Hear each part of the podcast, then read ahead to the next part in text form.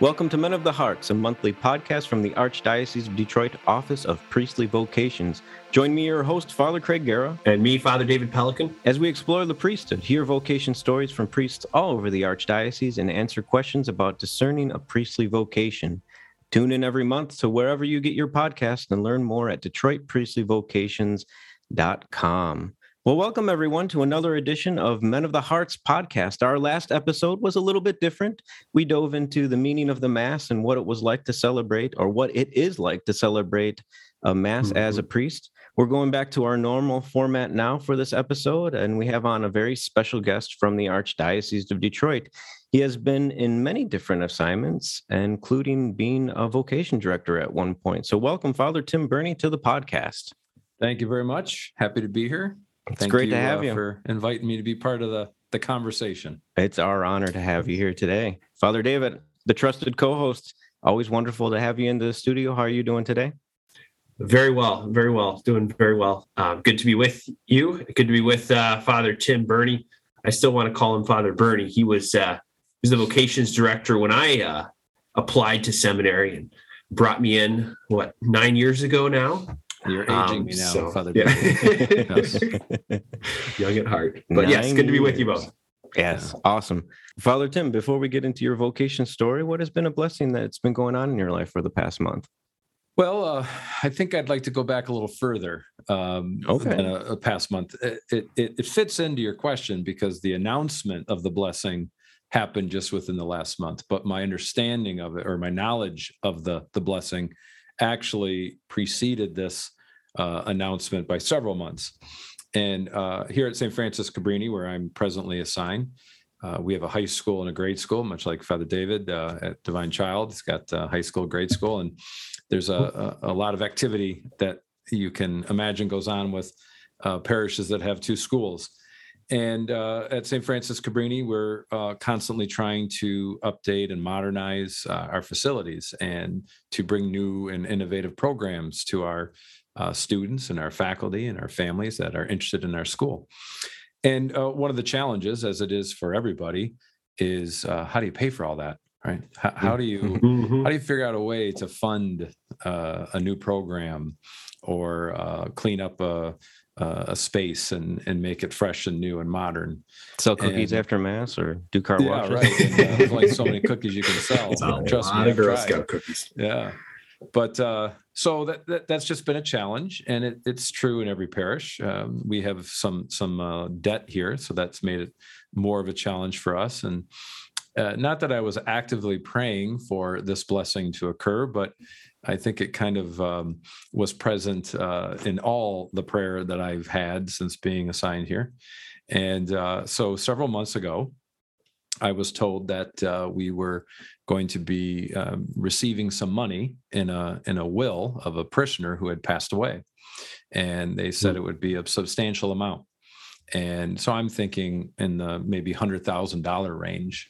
I thought that sounded mm-hmm. substantial enough to me, mm-hmm. but um, I didn't dare ask. Uh, uh, we hadn't even had the funeral yet for this this woman, this individual, and so uh, I was just very grateful to hear that something might be coming our way.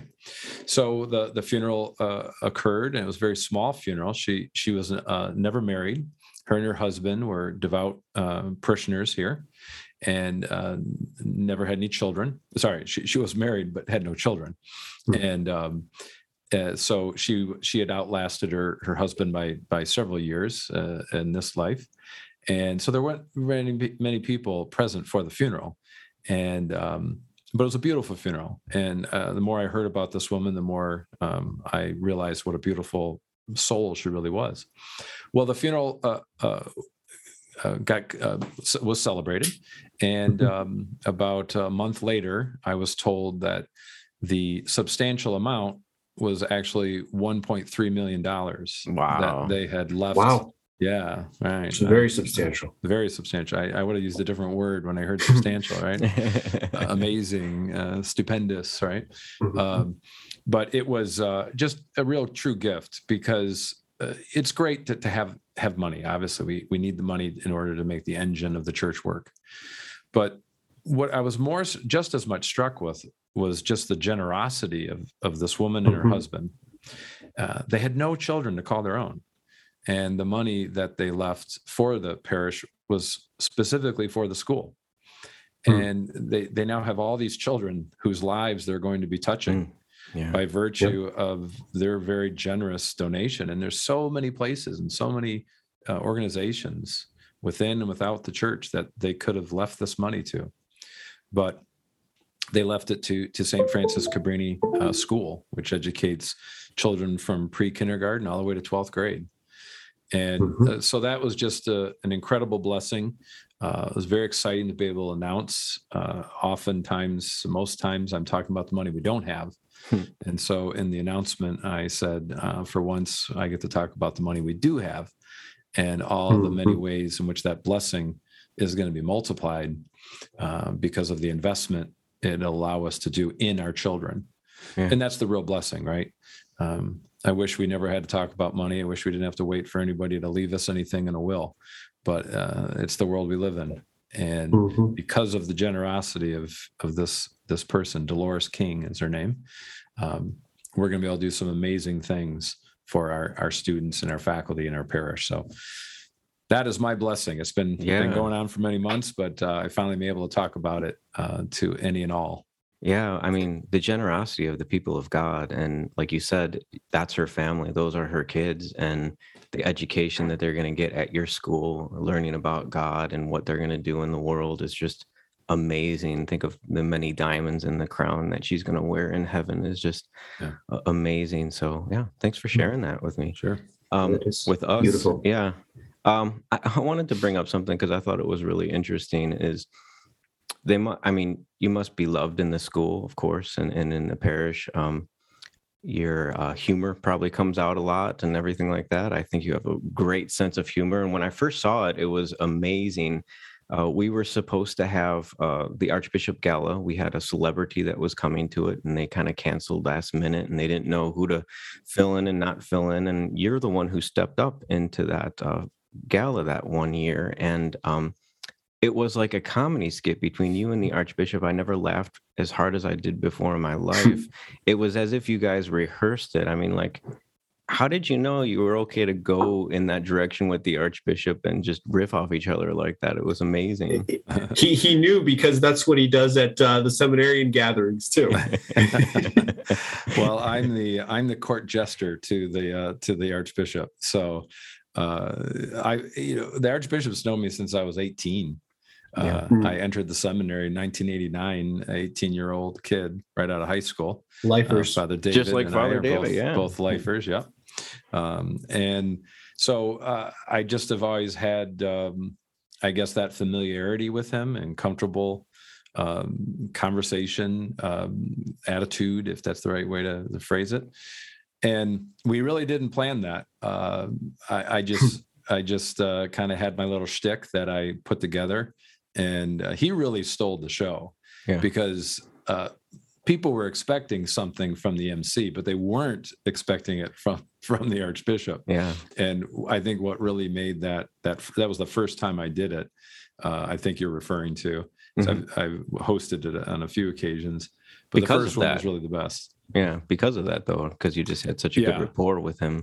Yeah, but it's hard for lightning to strike twice. Uh, part of what made that so much fun was just the unexpectedness of it all, Yeah. and Mhm. and it wasn't planned. It really wasn't. Uh, Bishop Flores, who was with us at the time in the Archdiocese of Detroit, if you remember, he he kind of doubled down as well. Yeah, he was Uh, riffing he- on that because he was a he- vocation director as well, and he wanted to win the car that they were auctioning off. Yeah, And- yeah. Well, that was my shtick. It was all about the car and how I wanted the car as the vocation director, and and then he got up and talked about how he actually owned a car similar to the one we were auctioning when he was Yeah. uh, young. And so it, uh, you're right; it all just kind of came together like magic. Uh, Holy Spirit, I should s- say, not magic. Yeah, it was good to see the Archbishop like that as well. I mean, I think sometimes people get this false impression that you know he's he's quiet or or or just a thinking kind of person, and uh, he knows how to joke around like the rest of us. And He he's a, does. he's He a does. funny guy.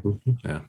Speaking of funny guys, we got Father David as well here. Uh, heard you. Uh, your blessing was you built a snowman in the parking lot. a big one. a big old snow fort. Yes. Yeah. No. Uh, well, we did this last year too, actually. Uh, but back by popular demand, we built uh, a chapel out of snow. and I can't take much credit for it. Um, I, I, pretty much just supervised, and the kids really did all the work. Uh, the kids from the schools, both elementary and high school. Um, but we got this idea from uh, one of the chapels up north that they, they do this up at Michigan Tech. Mm-hmm. And uh, we kind of stole it last year and, and repeated it this year. Um, now the one up north is uh, is still standing, going strong. Ours melted within the week. Hmm. You know, we had that 50 degree day, and it's just it was gone. Uh, but it was it was it's always cool to see all of uh, just kind of the kids getting together, the excitement they have that we're building this massive thing. They slowly see it kind of progress, progress, and then uh, get to celebrate mass there uh, with them. Uh, it was a chilly night, but we still had uh, a good crowd came out uh, for the mass, and uh, we put all the candles up. It was dark, so it, was, it looked really nice. That was yeah. quite amazing too. Like you had steps to like go up and proclaim the gospel and everything like that. Well, we had we had to do something different this year than last year, and that was our that was our addition. Is we had an elevated pulpit that you had to, had to walk up to to read the readings. So yeah, if you listened to before, we know that uh, Father David knows how to work with uh, wood and power tools and different things like that. And he's been installing some stuff here at the house. We uh, got some stained glass window that he was putting in, and he was teaching me the difference between a hammer drill and a torque drill. Is that correct? Mm-hmm. Is that what mm. you call the torque? Drill? Yeah, just or just a regular drill and a hammer drill. Yeah. We uh, the whole rectory here is built uh, very solidly of brick and concrete, so trying to anchor anything, you gotta you gotta get out the hammer drill and the the, the Tapcon bits and it's good to know, Father Craig. I, I uh, could use Father David's services. oh yeah, we, we have a lot call, of brick and so. uh, concrete here as well. Well, he's for hire. You just call him up and he'll come out. yeah, all right. No jobs Father, too big, no jobs too jobs small. Too small. That's right. call Father, Father and Father. That's it. he does it all. You know it. Uh, for me, uh, what's what's new for me? Um, so like last time I I got COVID, right? So what's new for me is um, I got uh, my appendix just wanted to say, hey, I wanted to come out. Um, so um, a couple weeks ago, um, I ended up in the hospital, and the doctor looked at me and said, your appendix needs to come out. And I thought hmm. that that doesn't happen when you're in your 40s, but I guess it still does. Hmm. so the blessing in that, uh, as as we talked about before, is just relying on God. And I was just talking to someone earlier about how um, you know, it's a beautiful saying that when I am weak, then I am strong. Um, and I guess you have to live it out sometimes to really believe it. And uh, just to know that God took care of me. Um, many people were praying for me. Um, I make novenas to Saint Anthony, my patron saint, also Saint Rita, who uh, uh, was ordained on her feast day. So those are two favorite saints of mine, and I encourage mm. people to pray to them. They'll always help out. And then also uh, the Archangel Raphael, who's uh, also known for uh, helping out with those illnesses and things like that. So I just want to put that out there in the airwaves, knowing that uh, those are some great, uh, great saints and angels to be praying uh, to and for with uh, illnesses and such. We able to uh, get a piece of that appendix as a future relic, perhaps? Uh, they, yeah, set that aside. Save it. You know, when yeah, the cause cause is undergone. Uh, the doctors had some choice words of what it looked like, so I don't think we wanted to save it. Um, all right, all right. We'll, we'll, wait for something else. Yeah.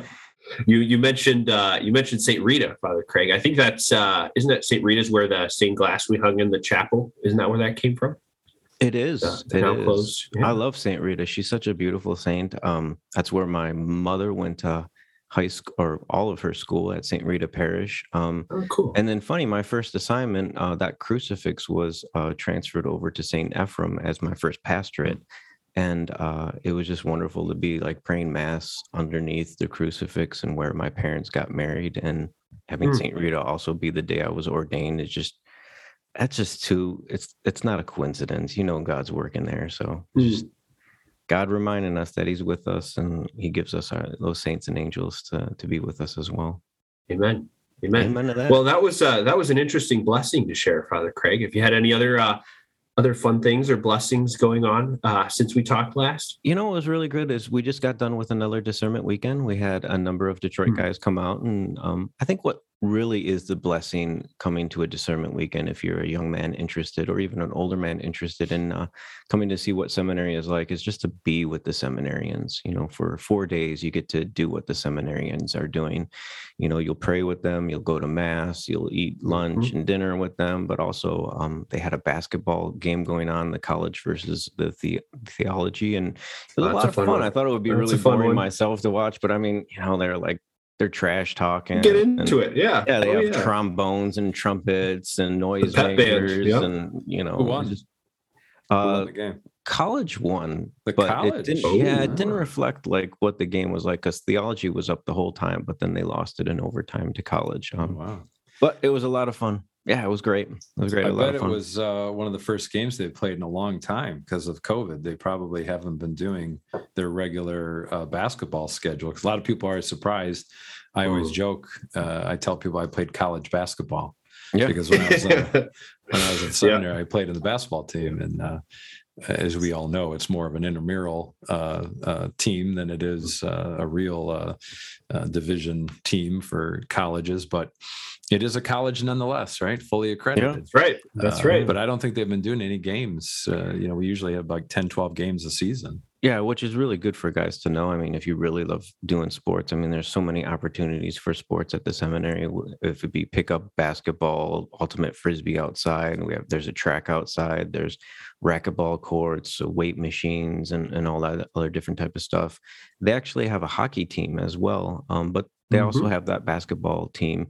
Not only do they play like different uh, people from around the area. One of them is um, is uh, uh, they play the FBI. I think someone was you know friends Yeah. with the Mhm. FBI. That's the, well, it's actually a relative of one of our priests, Father Doug Bignell. That's right. okay. His brother right. Mark works with the FBI, and all the way back since 1988, right the year before I entered the seminary, they have consistently played every year against the seminarians outside of things like COVID uh, or worldwide pandemics. Yeah. But they they've been pretty consistent. My family actually has played. Yeah, we used to play the. Birneys. Yeah, yeah. I used to bring in some some boyfriend of a cousin or something who played college ball. and We didn't think that was quite fair. I got 20 nieces and nephews, so uh, they are indirectly family. But uh, yeah, we we we stopped uh, after about 28 years. I, uh, no, we- we actually had our 30th year, I think, and then Sure. uh, it was time to call it quits. Um, Mhm. uh, too many of the Birneys think uh, basketball's a hockey game, so. I, I decided uh, Yeah. time Got to call sharp quits elbows. before uh, we uh, have Intense games. Yeah. we, before we have an incident. You, when you bring up basketball, it reminds me when I was uh, uh, I attended my discernment weekend as a senior. Uh, I was a, a Brother Rice High School. I was a senior, and it was 1988, and uh, I was uh, it was in January, and it was my first exposure to the fact that the the uh, seminary had a basketball team. I, I just was amazed by that. You know, I thought, oh, they, they actually play sports here you know Mhm. back then we, we weren't uh, googling everything uh, you know my my experience of understanding what seminary was was to get a book out of our library and uh, we don't even have a library at Cabrini High anymore. Everything's done by Yeah, digital. Yeah. Yeah. And I remember being at the game, and I remember Father Boyea, who's now Bishop Boyea. He was a young priest. And uh, as you guys remember, when you're young and you're not in the seminary, you don't know a lot of priests. I mean, I knew my parish priests, that was it. And Mhm, maybe some mhm. neighboring pastors that that we interacted with. And all the priests I knew were older, great men, very holy men. But I didn't see a, a young priest ever that I recalled as a young man. And when I entered the seminary or when I visited on discernment weekend, there's all these young priests uh, on the faculty. Mm, mhm. Father Vigneron, Bishop Boyea, and uh, and others. And I remember being at the basketball game, and Bishop Boyea, now Bishop Boyea, Bishop Lansing, you guys know he he has a a funny bone as well and likes to have fun. Mhm. And he was having a grand old time, you know, yelling and cheering at the game. And I remember being so um, enamored with this young priest having fun and and uh, getting into the spirit of the game. And I kept trying to engage him, and I tease him all the time because he basically ignored me. and I, I kept like trying to Get away like, from me, talk kid. to him, like, uh, "Hey," and he's like, "Yeah, yeah, I'm watching the game. Leave me alone, kid." And, uh, And so I tease him about that all the time. Like, yeah, you're. It's amazing. I even entered the seminary because you completely ignored me when I was at the seminary uh, during one of the basketball games. But he he claims to have no memory of it. But I think he, he remembers it. Well, it's funny because like I was just talking to another priest who said the best thing that happened to him and the discernment weekend was playing soccer. Mm. He just felt Mhm. like these are real people and I could Yep. join the priesthood because of this and apply to the seminary because of it. So, and I told my story before about the miracle that happened at uh, the basketball game with uh, with me as well. So it's kind of funny how the Lord works in in these small ways, but you know, there's a reason for it, right? there Yeah. it is. I, I just to echo that on my uh, discernment weekend as well. It was, um, I think it was very eye opening just to see like uh, the seminarians and the priests both just kind of the humanity of like, and it's almost like, oh, I could see myself doing this, right? They're not just praying all the time, but like they know how to like have fun and relax and such as well. Uh, Father Birney might remember. Uh, see, I want to call you Father Birney, especially when I'm talking about that time. Uh, Father Tim might uh, remember. Um, he used to tease me that I was just coming for the free food after a certain point because I came to so many of those uh, events that one summer. Yeah. But but no, I remember. I remember. You didn't have a beard back then. No, no. Yeah. He Probably couldn't have grown one if I tried. So Yeah, no, and I always loved it when you'd see uh, young men, uh, middle age, any any any interested person, uh, for that matter, who would come on the the sermon events. Uh, Father Craig, I'm sure you'll testify to this that you put a lot of time and energy into these, and you uh, you know that they'll have a they'll be of benefit uh, if there's men there to experience it. And uh, so when you see people who are coming back uh, and and eagerly attending the the programs that you're putting together, it, it's very um, uh, supportive of the ministry and and it uh, gives a, a lot of uh, a life to to to the ministry of being a vocation director, as you know, which can Yeah. be very challenging at times. Yeah. I mean, even just watching the guys who came to the discernment weekend kind of grow in friendship and talk about things, it's so helpful for them to have someone else in their same situation. And that's why we have our discernment group. Uh, we meet monthly and just kind of have fellowship with each other and, and talk to like minded guys who are going through the same thing. So check our website and check out when the next discernment group is. You're, you know, just give me a call and we'll talk about it and uh, get you invited to that. How often do those meet, Father Craig? Your discernment. we, we've been doing monthly. Um, I'd like to start some more, especially for maybe some high school schoolers Mm. as well. So maybe maybe at your parish or or another Sure. parish throughout uh, the archdiocese in which high school kids can come together and maybe do a discernment group would be really great as well. So stay tuned for next year and what we're going to add in. yeah, Yeah. it'd be a little, hopefully it'd be easier for you with uh, things getting better, and hopefully, Hopefully. that continues uh, with the uh, pandemic.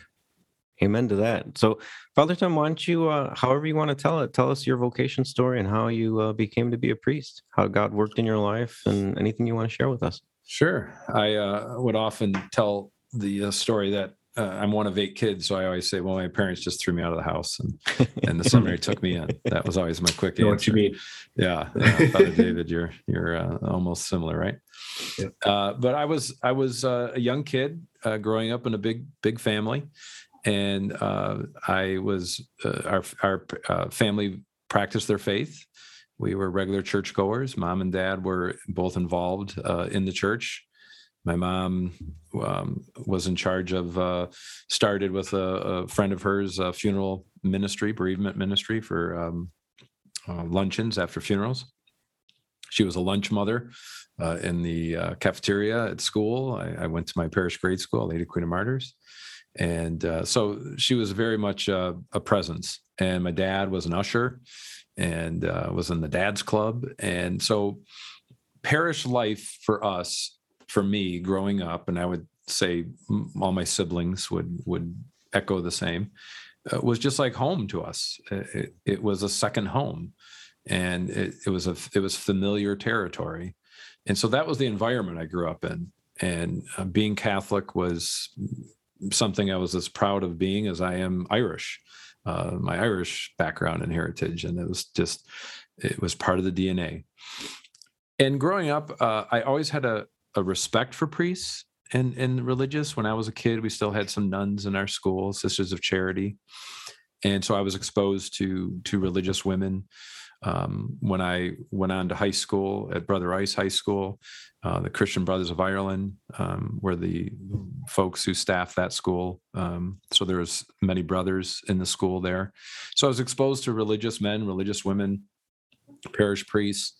Um, and we had excellent priests at our parish, uh, Our Lady of Queen of Martyrs, uh, very dedicated, faith filled men, um, very uh, approachable men.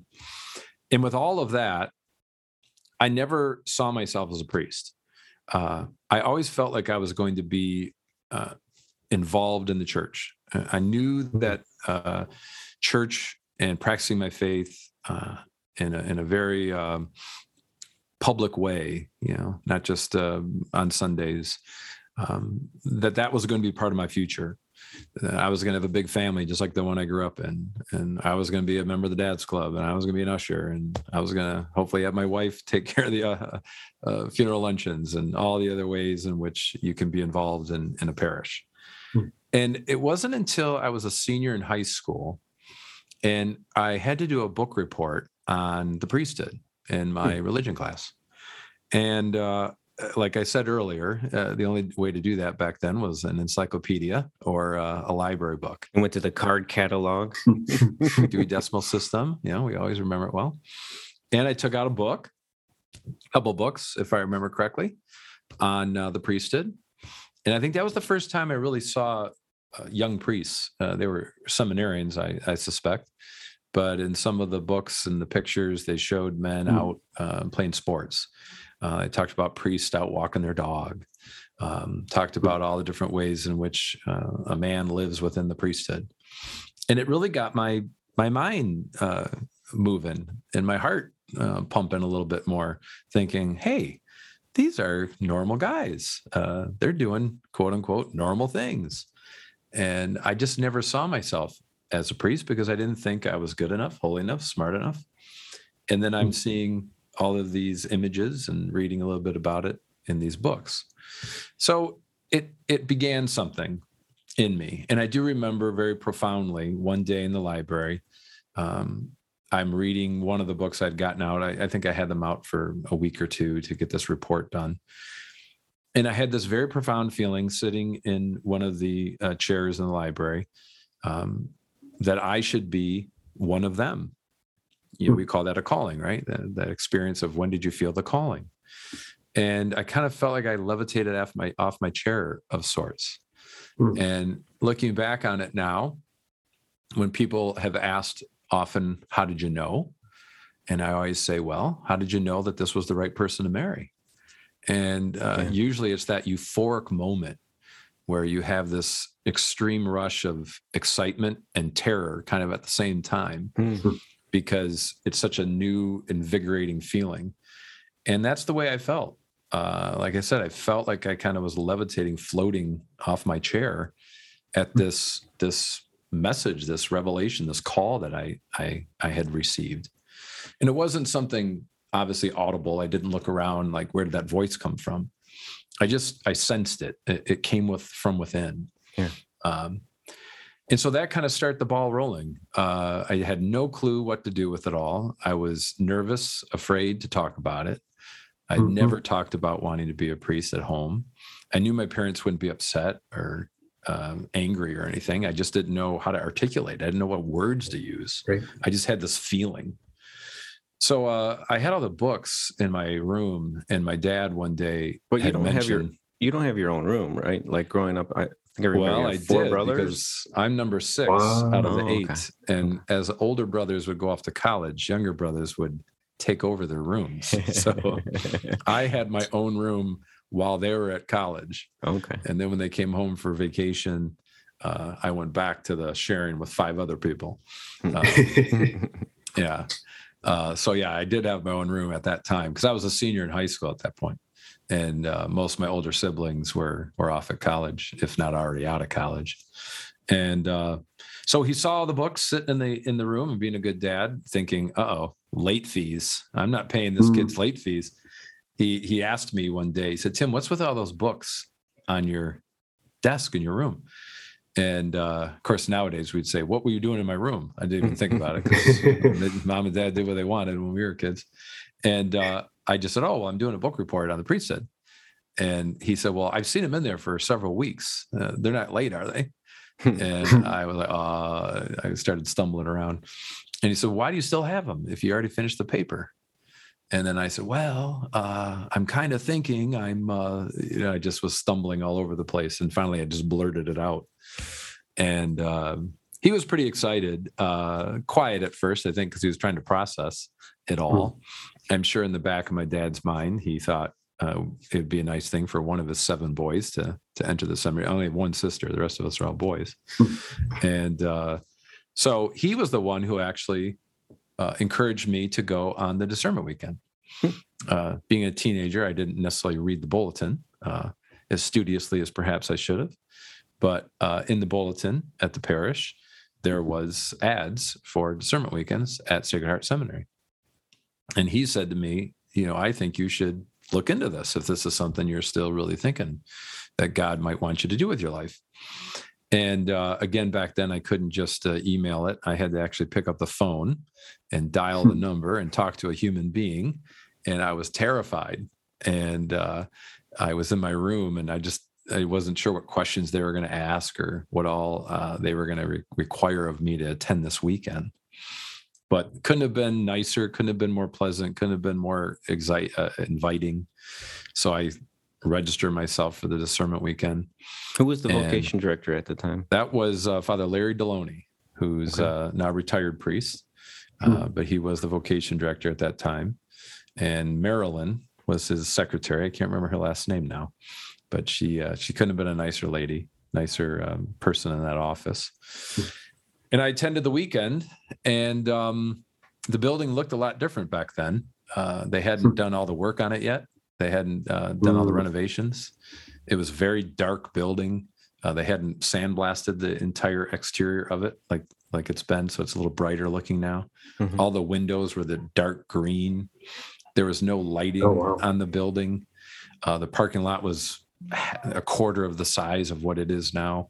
So it was kind of intimidating, I have to admit. It still is. Yeah, it is, but it was even is. more back then. It kind of looked like a, a scary place to be because I got dropped off at night Hmm. by my dad. Uh, I think my mom came too. I think it was both of them to drop me off. And I wouldn't let them go in with me, you know, because I was a man. I was 18. You know? I, I don't need my mommy and daddy to bring me in, you know. And so I, I went in just uh, very timidly and uh, met the vocation director at the front door, much like we do nowadays. Same same Mhm. process. Showed me my room, and uh, boy, it was a great experience. Uh, all those things that you, I think you mentioned, Father Craig, maybe you too, Father Dave, uh, just how when you're there and you experience what the community is really like and what the men are really like and the program is really like, uh, you just there's no there's no way to replicate that until you're there and experiencing it. Yeah. And uh, I just soaked it all in like a sponge. And I remember on the way home, parents came to uh, mass on Sunday, and then uh, we would go home. And I was in the back seat, mom and dad in the front seat, and they said, "Well, you got a lot to think about now." And uh, I said, "No, I don't think I do." I said, uh, "This is where I'm going." Hmm. And Wow. I'd already applied Just to like Michigan that. State. Yeah, well, again, I was a senior. It was it was uh, Mhm. January. You're you're applying to colleges at that point. I had applied to four other colleges. Many of my siblings went to Michigan State. All along, I thought I was going to go there just like they did, and I got accepted. But uh, on the way home, I said, "No, no, this is where I'm going."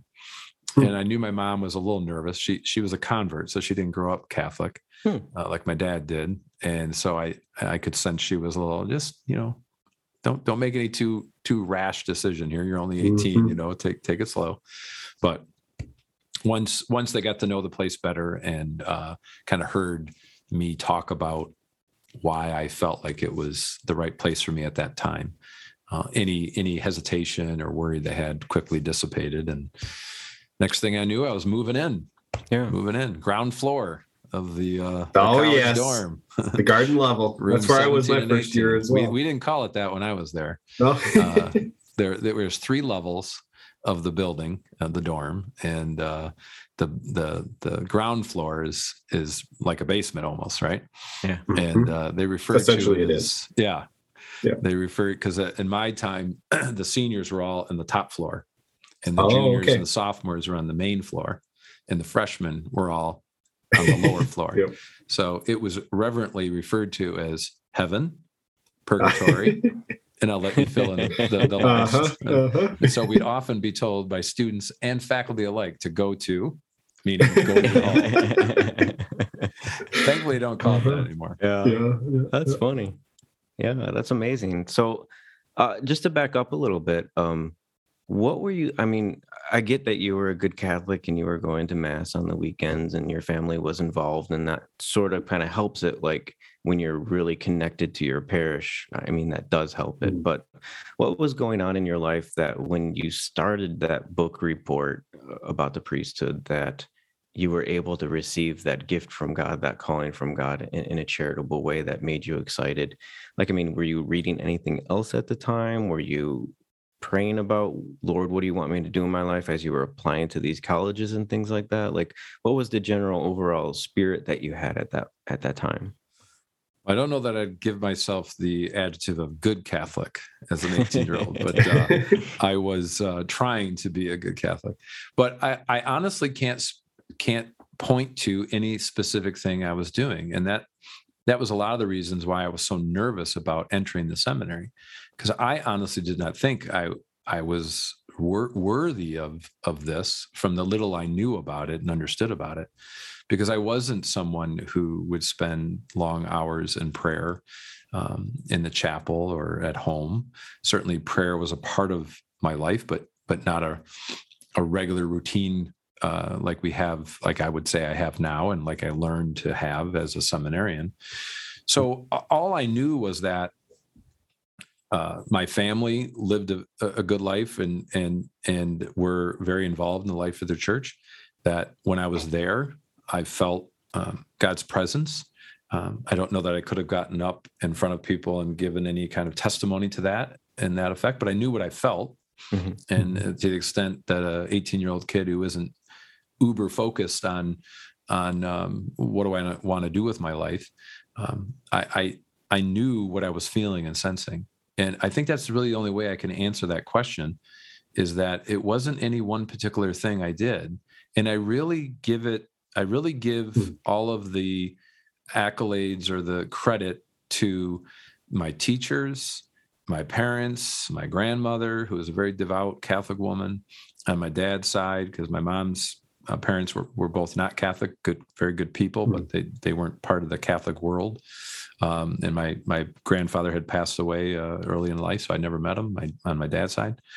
But it was just it was like by osmosis, if you will. It was just being mm-hmm. in that environment knowing that that church and faith is something important and should be important in in people's lives and then respecting these priests i guess one one one occasion i do remember i was in high school and we were in the lunchroom and some of uh, my classmates were kind of belly aching about the brothers some of the brothers who were on the staff there and teaching. And i remember having a re- revelation at that point that these men had uh, devoted their entire lives to trying to educate us uh, kind of snotty little teenagers mm-hmm. who uh, you know weren't appreciating things they did.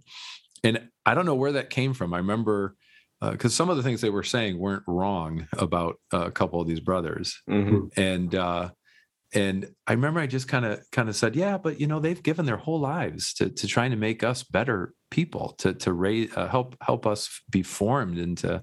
Um, I'm not sure I, I, said it in the way I'm saying it now, but something to this effect. Mm-hmm. And I remember kind of thinking like, where'd that come from? Yeah. And that was before my uh, experience of uh, feeling the call in the in the in the library. So something was definitely working within me. I just was either too pig-headed to uh, to, to notice it, or hmm. uh, too young or immature to to realize it. It's interesting because you know Father David came in the seminary just like you, and and Father David can't really recall one specific major moment, right, Father David? There wasn't any. No, it, I mean there there were a couple moments along the way. I'd say where it's some sort of like uh like yeah, an affirmation. I, yeah, an affirmation right? for sure. There were a lot of those along the way. Um, but I don't know if I can point to like one specific moment where it was like one and done, you know. I mean, it started earlier for me. I think I was I was about 10 when I first that thought kind of came to me of be a priest. Uh, throughout high school though, I complete I did my best to actually push it out of my mind because I, you know, I wanted to have a family, you know. Yeah. Um so yeah, no, it it wasn't necessarily one moment. It was uh but it was definitely like you said um, it was it was in the air we breathe as a family. You know, Mhm. um, it was it was just uh, being Catholic was important to us. Prayer was important. Going to mass was important. Being involved in the parish, a lot of the things you said were were important, and so it was it was yeah, it was almost by assimilation that a lot of that happened. So, Yeah. And you know, I, I got to think that's the way it it used to be. That was the norm. mm, You know, I was an mhm, altar boy, and just just being there and being part of the, the environment and the atmosphere. Mhm. it- I just think that that's how a lot of the men ended up ended up in the seminary back in the day when when it was more Yeah. uh, more full of Mm. of uh, of candidates. mhm. It's really interesting because I was the totally different route. I mean, I never went to Catholic school, or religious ed my whole life. I mean, we were faithful to go to mass every week, but I wouldn't say it wasn't, you know, a staple in our life that we were, you know, making pies for the funeral after mass and Mhm. men's group or anything like that. Uh, later in my parents' life, they started to, you know, come back to the church in a in a greater way or believed a little bit better. But for me, I just I I mean, in high school, I just wanted to have fun. So even thinking about the pre, I, that wasn't even in the radar anywhere. That wasn't even. That was a different planet, if Mhm. anything. Mhm. So I mean, I had something. You know, I had a lot of more.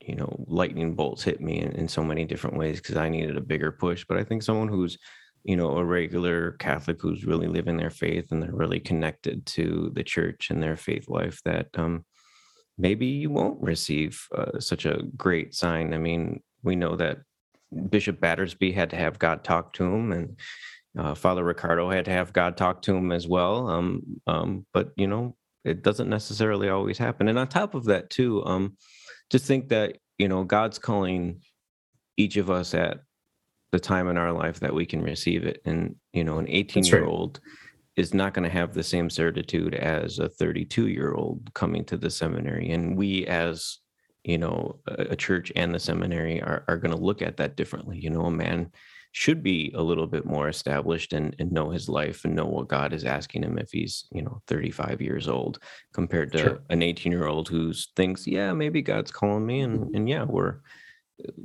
none of us are worthy so yeah what's what's your point Let, let's let's if god's calling you let's try this out and Mhm. um Mhm. i don't know where i was going with that i just you know Yeah.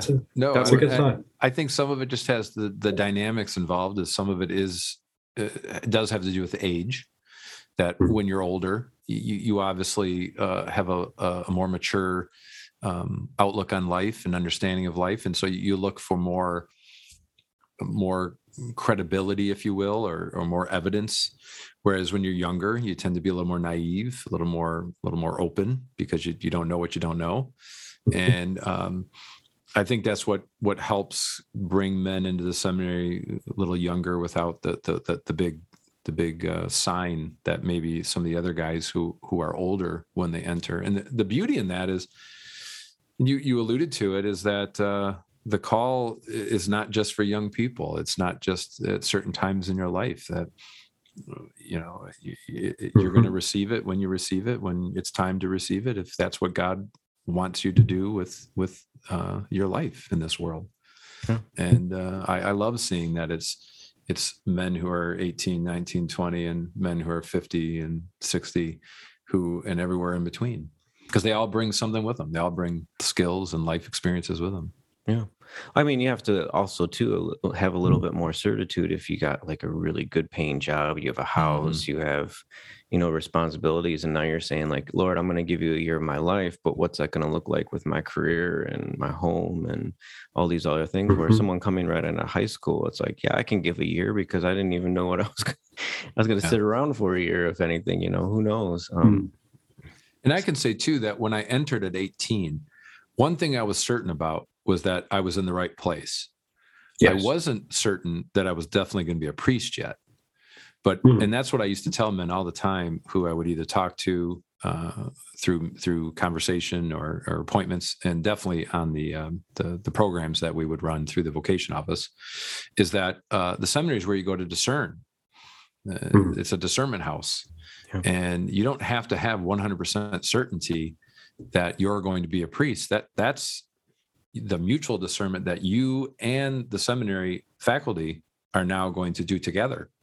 because that's why the seminary faculty and the priest are there is to educate and form uh, you and to see help you in your discernment to bring clarity to your discernment as to what it is uh, god has put you on this earth to do and for some that's going to lead to priesthood and for others it's not but either way it's a positive thing because now you've you've received more clarity about your call for one and two uh, anyone who goes through the seminary uh, leaves a better person. You you know more about yourself that's true. intellectually you know more about yourself spiritually personally you know more about the church and how it pastors to people. If you're going with the open and transparent heart you're going to leave a better man than you entered and how do you go wrong in that regard i mean that yeah. was my one my my my kind of grand slam line I'd always give to the men like before they leave the discernment weekends is just to remind them of that that uh, if you can and you're able and everyone under, uh, agrees that this is where you should be you know through the whole uh, application process you're not going to lose other than maybe some some years uh, by being in the seminary and discerning your call uh, from god and on top of that, you alluded to it earlier. I mean, it's an accredited college, so you are getting college credits to mm-hmm. you know if you were to leave you mm. got college credits wherever you're going to go next if college was the place to be and on top of that i've talked to a, a number of guys lately this they're worried about finances and how to pay for all of these different things. If you if you have a degree mm-hmm. and you're coming to the seminary the the archdiocese will actually pick up the cost of what it would be to go through the seminary. But if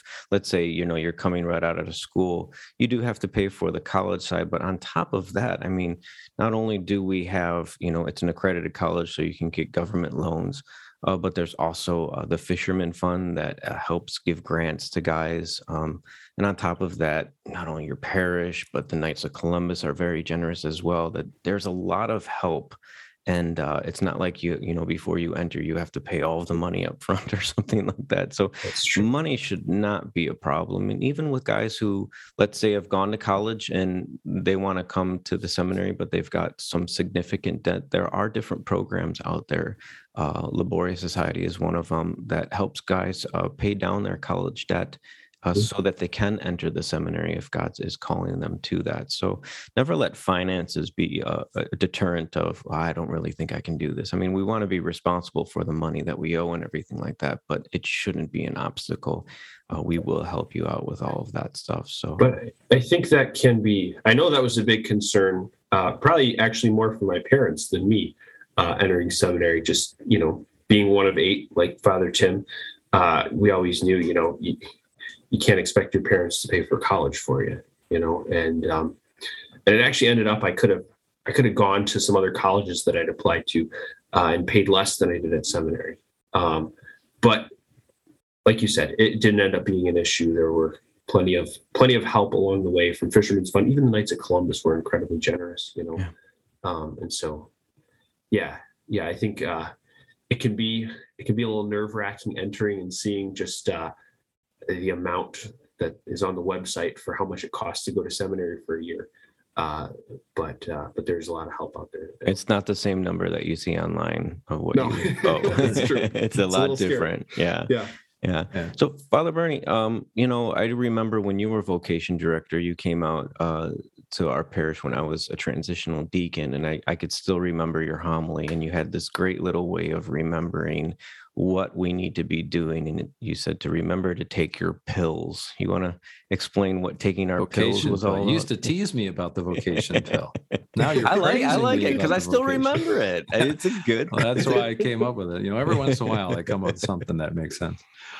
But yeah, I mean, uh, what, one of the blessings and also challenges of being vocation director is I always say I was a traveling salesman for the priesthood. You'd go around to all the parishes because you don't have a an, a set assignment at any one parish, yeah. which I, I really enjoyed doing. I kind of felt like a like a, a missionary of sorts. I like it too. Yeah, like I, it, it, was it was fun, and uh, so I was trying to come up with ways that I could let the message resonate uh, with people long after my visit, because just one homily on one weekend isn't necessarily going to knock it out of the park when it comes to helping to uh, encourage men. But obviously the Holy Spirit's always at work. I'm not saying that it can't happen, but typically. So I devised this um, little acronym to remember called the vocation pill.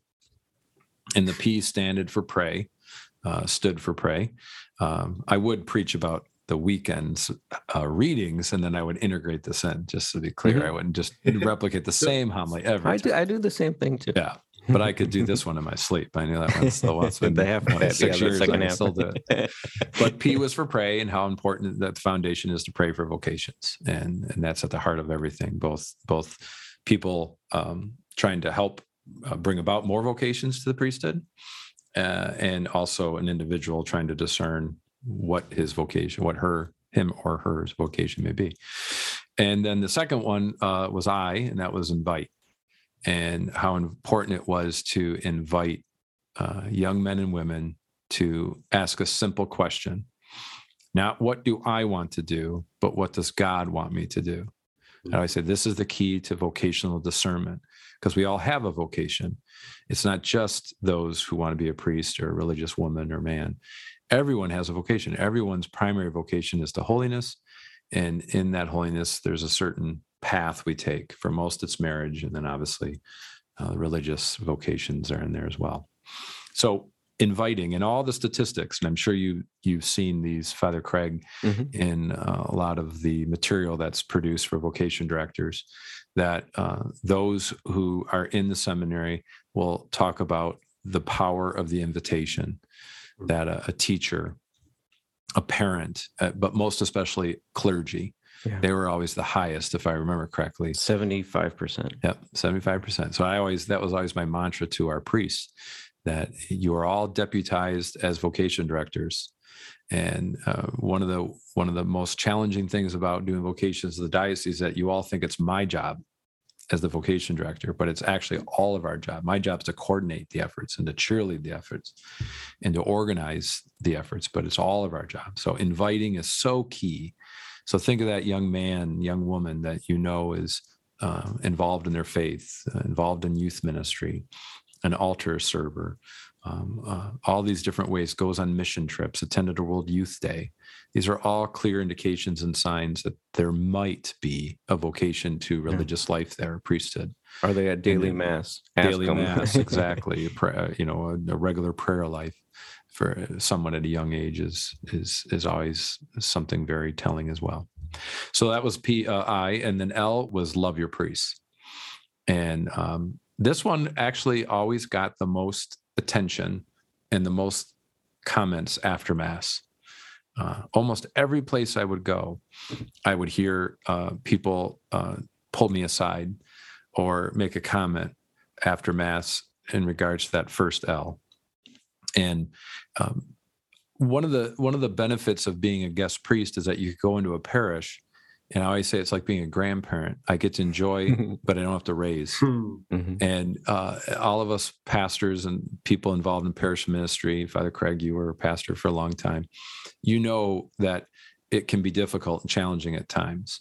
Uh, I'll sometimes say a pastor is as well liked as his last decision is received. And if you make a decision that's tough, you, you sometimes upset some people. Certainly not your intention, but it just That's what it's be to be a father, right? Exactly. And and so some people will will maybe go down a road that um, tends to drag their priest through the mud at times. And and what I'd always say is, I'm not asking you to love your priest because he deserves it.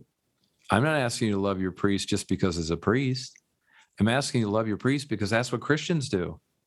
We love one another. It's all over the Bible. If you want me to find the, the, the particular passages for you, and I, I'll show them to you. But so my point was just to say, folks, let's just love each other. And you have a man here, and if he was there, I'd point to him. If he wasn't, I would um, just speak of him. Is devoted his entire life to to serving you. He's imperfect. He's weak. He's a sinner, but all he wants to do is is serve you. And if you love him in return for that service he renders to you, he will return that back to you tenfold because you are what gives life to his ministry and his vocation. Hmm, yeah.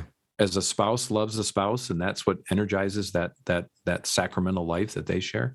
the love of the people that you're serving, despite your weaknesses and sinfulness, man, you're, you're going to have a priest who's walking on on air, right? Yeah. Walking on clouds. So And then happy priests are what encourage vocation. exactly, and then that was the other part, and you're just going to make him a happier priest, and and it all flows. And then the last L was live your faith, and I would often speak about my parents and how they lived their faith, and what an example that that provided for us. Um, I'd always joke and say I grew up in a big family and that I had to sleep in a room with five other kids in the top uh, drawer of the dresser, and uh, and uh, you know I'd say my sister was spoiled because she had her own room and those kind overalls with no shoes. Exactly right. yeah. But I'd, I'd always say, but the one thing I knew is who I was because my mom and dad lived their faith. Hmm. They took seriously the promise they made when the priest or deacon said, before we were baptized, you promised to raise your child in the practice of the faith, which is the, the question that's asked right before water's poured over the head of a child for baptism. And I said they did. And so uh, they were the first vocation directors for me. It wasn't a man with a collar around his neck or a mitre on his head. It was my mom and dad living out their vocation. And because they lived out their vocation as a husband and wife, as a mother and father, I was given the opportunity to be able to discern as a young man what God's calling me to do for my vocation. Hmm. And that all happened just because two two people loved each other and lived out their vocation the way is intended. Yeah. And so that was the vocation pill. So pray, invite, love, and live. I like it. You got a new homily now, Father Craig. Yeah, right. well, we're coming up almost to an hour here. Just want to uh, maybe just pick your brain a little bit. I mean, what would you, since now you are at a school and, and you see high school students uh, almost every day, and, you know, what would you tell a high school student if they're discerning a vocation? Like, what would be good for them to do? Like, what is a good, because you know how busy their lives are. I mean, you see it now being at the school. Like, what would you, what would you encourage them to do?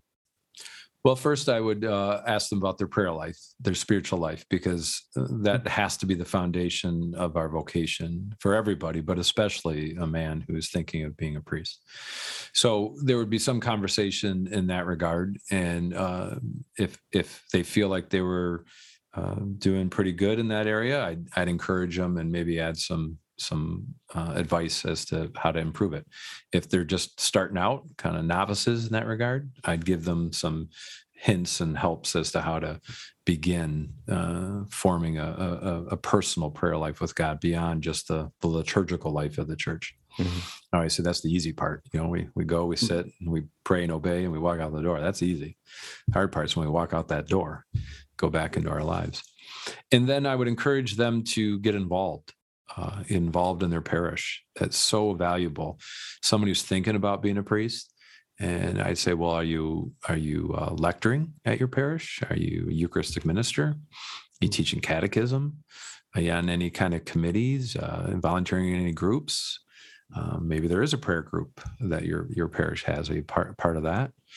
And so, just to get them start to to plug in to to the life of uh, their parish, because that's going to be their life as a priest. Yeah. Uh, they're going to be doing all those things and working with all the the people who are doing those kinds of ministries. And uh, it's a clear sign that if you do that and you say, "Wow, I can't wait till my next time to read at mass," or "I can't wait till the next time I I'm able to distribute communion," or I look forward to going to that nursing home and doing my my service and then and then distributing the, the Eucharist.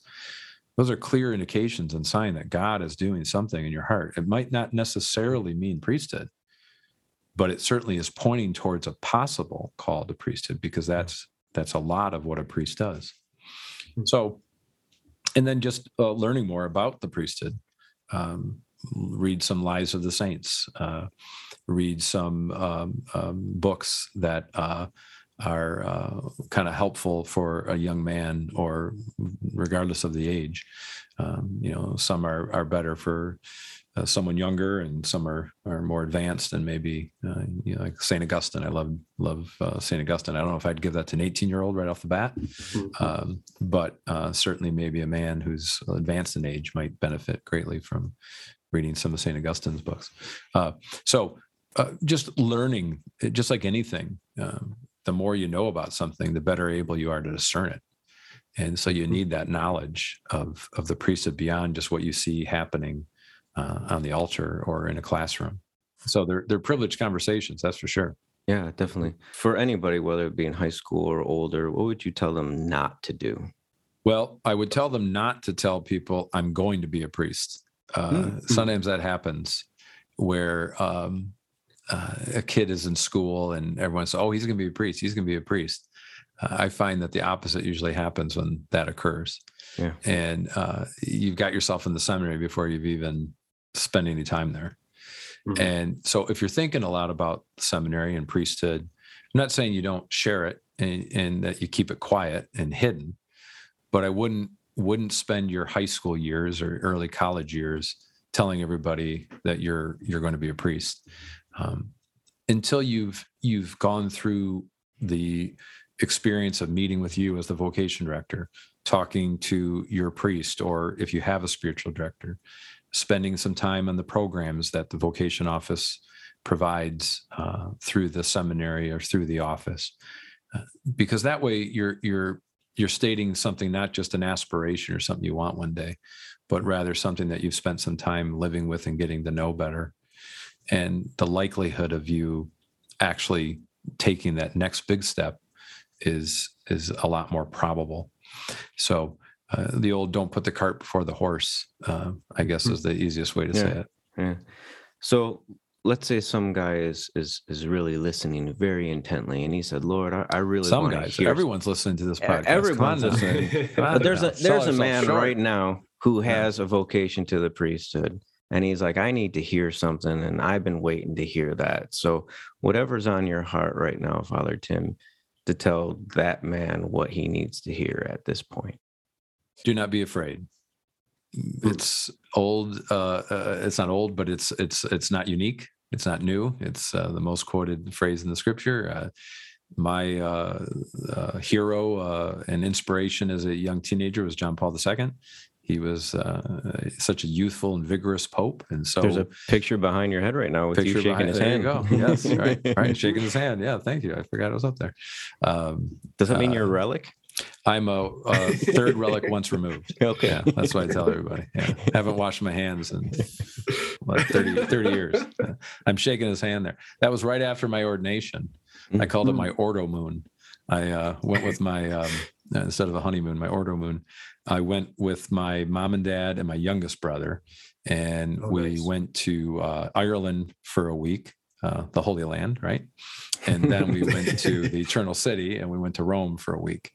And while there, uh, uh, Pope John Paul II used to let people uh, come up to his private chapel in the papal residence for Mass. And we were very, very fortunate and lucky to be able to do that, especially because we got the call to tell us that it was going to happen and our luggage was lost. So we didn't have Ooh. any, I didn't even have clerics. Uh, I didn't have my alb, anything. And I'd only been a priest for two weeks. Oh, and so I thought I, I it's not going to happen. Well, at like two in the morning, uh, our luggage was found, and we drove to the uh, airport to get it. And then the next morning, we had that mass. And after mass, you you stand in the line, and he comes out and would shake your hand and and hand you a rosary. So that's what that mm. picture is uh, depicting there. That's awesome. But that's, uh, that's do not be afraid. I mean, he said it so often, and and again, it's it's echoed all throughout Scripture. But I think that is so much at the heart. I don't know about you, Father Craig, but so many men I would meet with uh, in the vocation office, and there'd always be something holding them back. You mentioned hmm. money. That's that's a real issue. It's uh, you know you can't just gloss over. That's uh, hmm. it's a rightly a real issue. But we can work through that, right? There's a way to get through that. Or uh, I'm I'm not sure how my parents will react. Or I always thought that I would be better at doing this um, mm-hmm. or you know i'm a talented guy in the baseball diamond and i don't want to give that up mm-hmm. and so mm-hmm. i'm not sure and i could that was get up in front of someone and speak you know yeah exactly or i'm not smart enough to get through the philosophy classes and uh, you know not that i ever struggled with philosophy or anything like that so, you know, all a student anybody will tell you but i just that was always the phrase that came first to my mind was just put set your set your fear aside and i always said mm. do you think god plays games with people do, hmm. do, do you think he would put this on your heart and then say, Hey, I'm going to mess with this guy. I'm going to lead him down this path. And then I'm going to pull the carpet out from under him. Say, Ah, gotcha. It's not how Mm. God works, right? So if you're feeling this call and it's being affirmed by by people who the shepherd of this diocese, our archbishop, has appointed to help you in your discernment, Mm. then trust it and don't be afraid and see where it leads. Mm. Might not lead to the priesthood, might Yeah. not even lead to you entering the seminary, but it might. And so the only way to get through that is to set aside the fear and and not worry about what others are going to think what you thought you were going to do your whole life and now this is causing it to be called uh, put into question but be fearless in in your openness to what it is god might be putting on your heart Yeah, That's great. That's awesome. It kind of feels like when I talk to different uh, guys of of I think there's a real fear there, and then that leads to inaction because I'm afraid to make a mistake. And God can even work with our mistakes, right? You can do something horribly wrong, and then God can make that even into something more beautiful than you could have ever imagined, right? So, like, He created us in goodness and, and holiness, and we messed up, and then God gave us something better, a savior. We sing that at the Easter Vigil. God gave us so great a savior as Jesus Christ. So if if God could do that to save humanity, he can certainly do that with our vocation as well. So I love that. Don't be For sure. afraid. Mhm. Don't be afraid. Well, Father Birney, it's been wonderful talking to you. I, I don't want to cut you off, though. Do you have anything else that you would w- want to say? Uh, just wondering what's for dinner tonight all right, all right.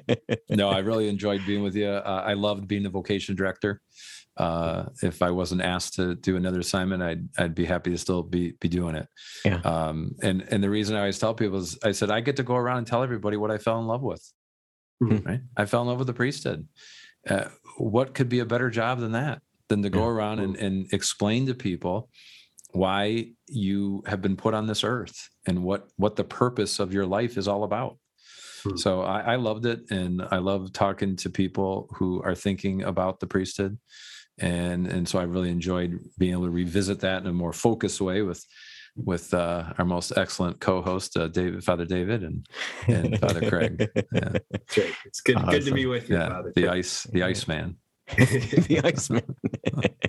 well, Father Birney, would you uh, like to lead us out in prayer then? Sure. Father, Son, Holy Spirit, amen. Lord, we're Amen. always grateful for the many ways in which you work within our lives. And we ask that you continue to uh, shine through our lives to, to help us be fearless when it comes to serving you and to listening to you. And as we uh, listen, uh, may we respond with open hearts and open minds to serve your church, to unleash your gospel, and to help bring your son into the hearts of all those uh, who will listen. And so give us the grace of, of courage so that we may do the vocation and live the vocation that you have placed in each of our hearts. And we ask all these things through Christ our Lord. Amen. Amen. Amen. Son, Holy Spirit. Amen. Amen. Thank you again, Father Tim Birney. Really All right. enjoyed having you on. Thank you, Father David. Good to be with you. Thank you, guys. You have been listening to Men of the Hearts, a monthly podcast from the Archdiocese of Detroit Office of Priestly Vocations. Join me, your host, Father Craig Giera, And me, Father David Pelican. as we explore the priesthood, hear vocation stories from priests all over the Archdiocese, and answer questions about discerning a priestly vocation. Tune in every month to wherever you get your podcast and learn more at DetroitPriestlyVocations.com. Don't forget to take your vocation pill.